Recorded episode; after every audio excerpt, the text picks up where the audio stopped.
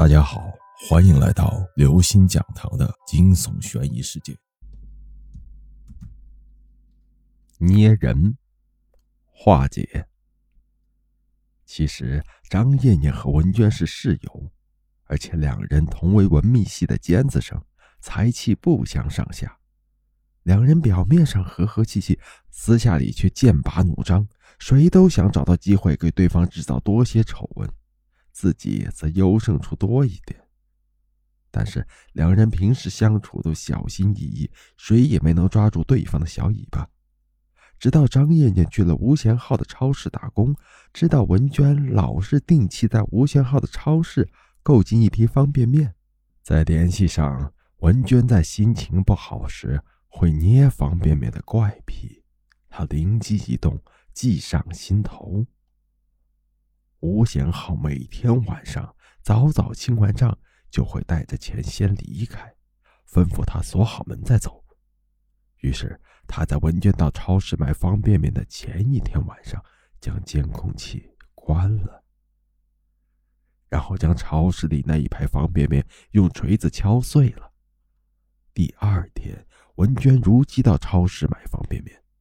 当他拿过第一包方便面，习惯性捏了捏，发现方便面是碎的。试问谁肯买一包碎面？于是文娟将第一包方便面放了回去，又取下第二包，直到文娟拿起最后一包方便面，张艳艳带着吴宪浩抓了文娟一个现行。接下来的事情和张艳艳说的一样。因为超市有监控，文娟百口莫辩，一肚子冤屈，便想不开自杀了。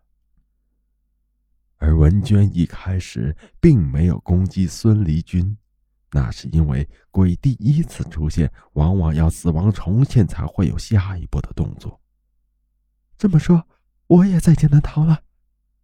孙离军急切的问：“有化解的办法吗？”鬼之所以留在阳间害人，都是因为某种怨念。只要将其怨念化解了，自然万事大吉啦。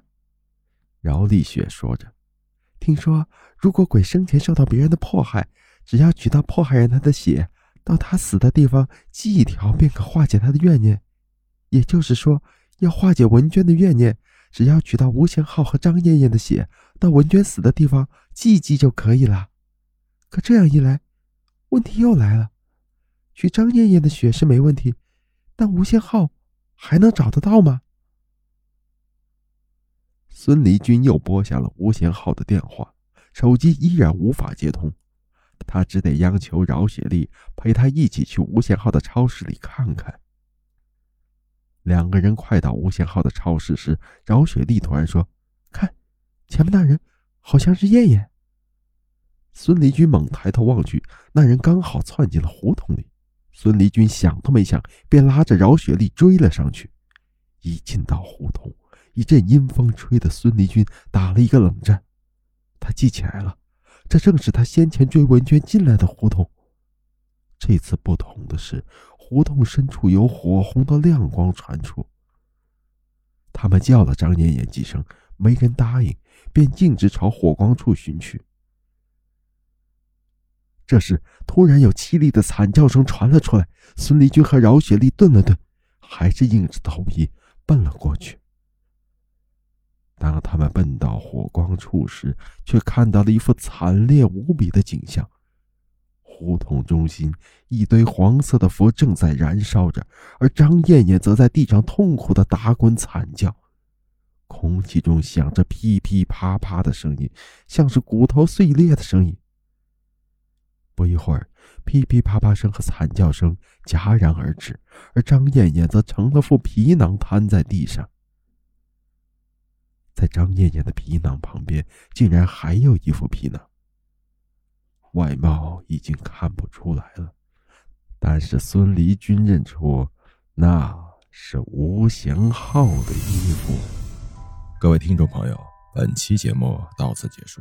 如果您喜欢，请关注、订阅、点赞、转发四连击，谢谢您的支持，我们下期再见。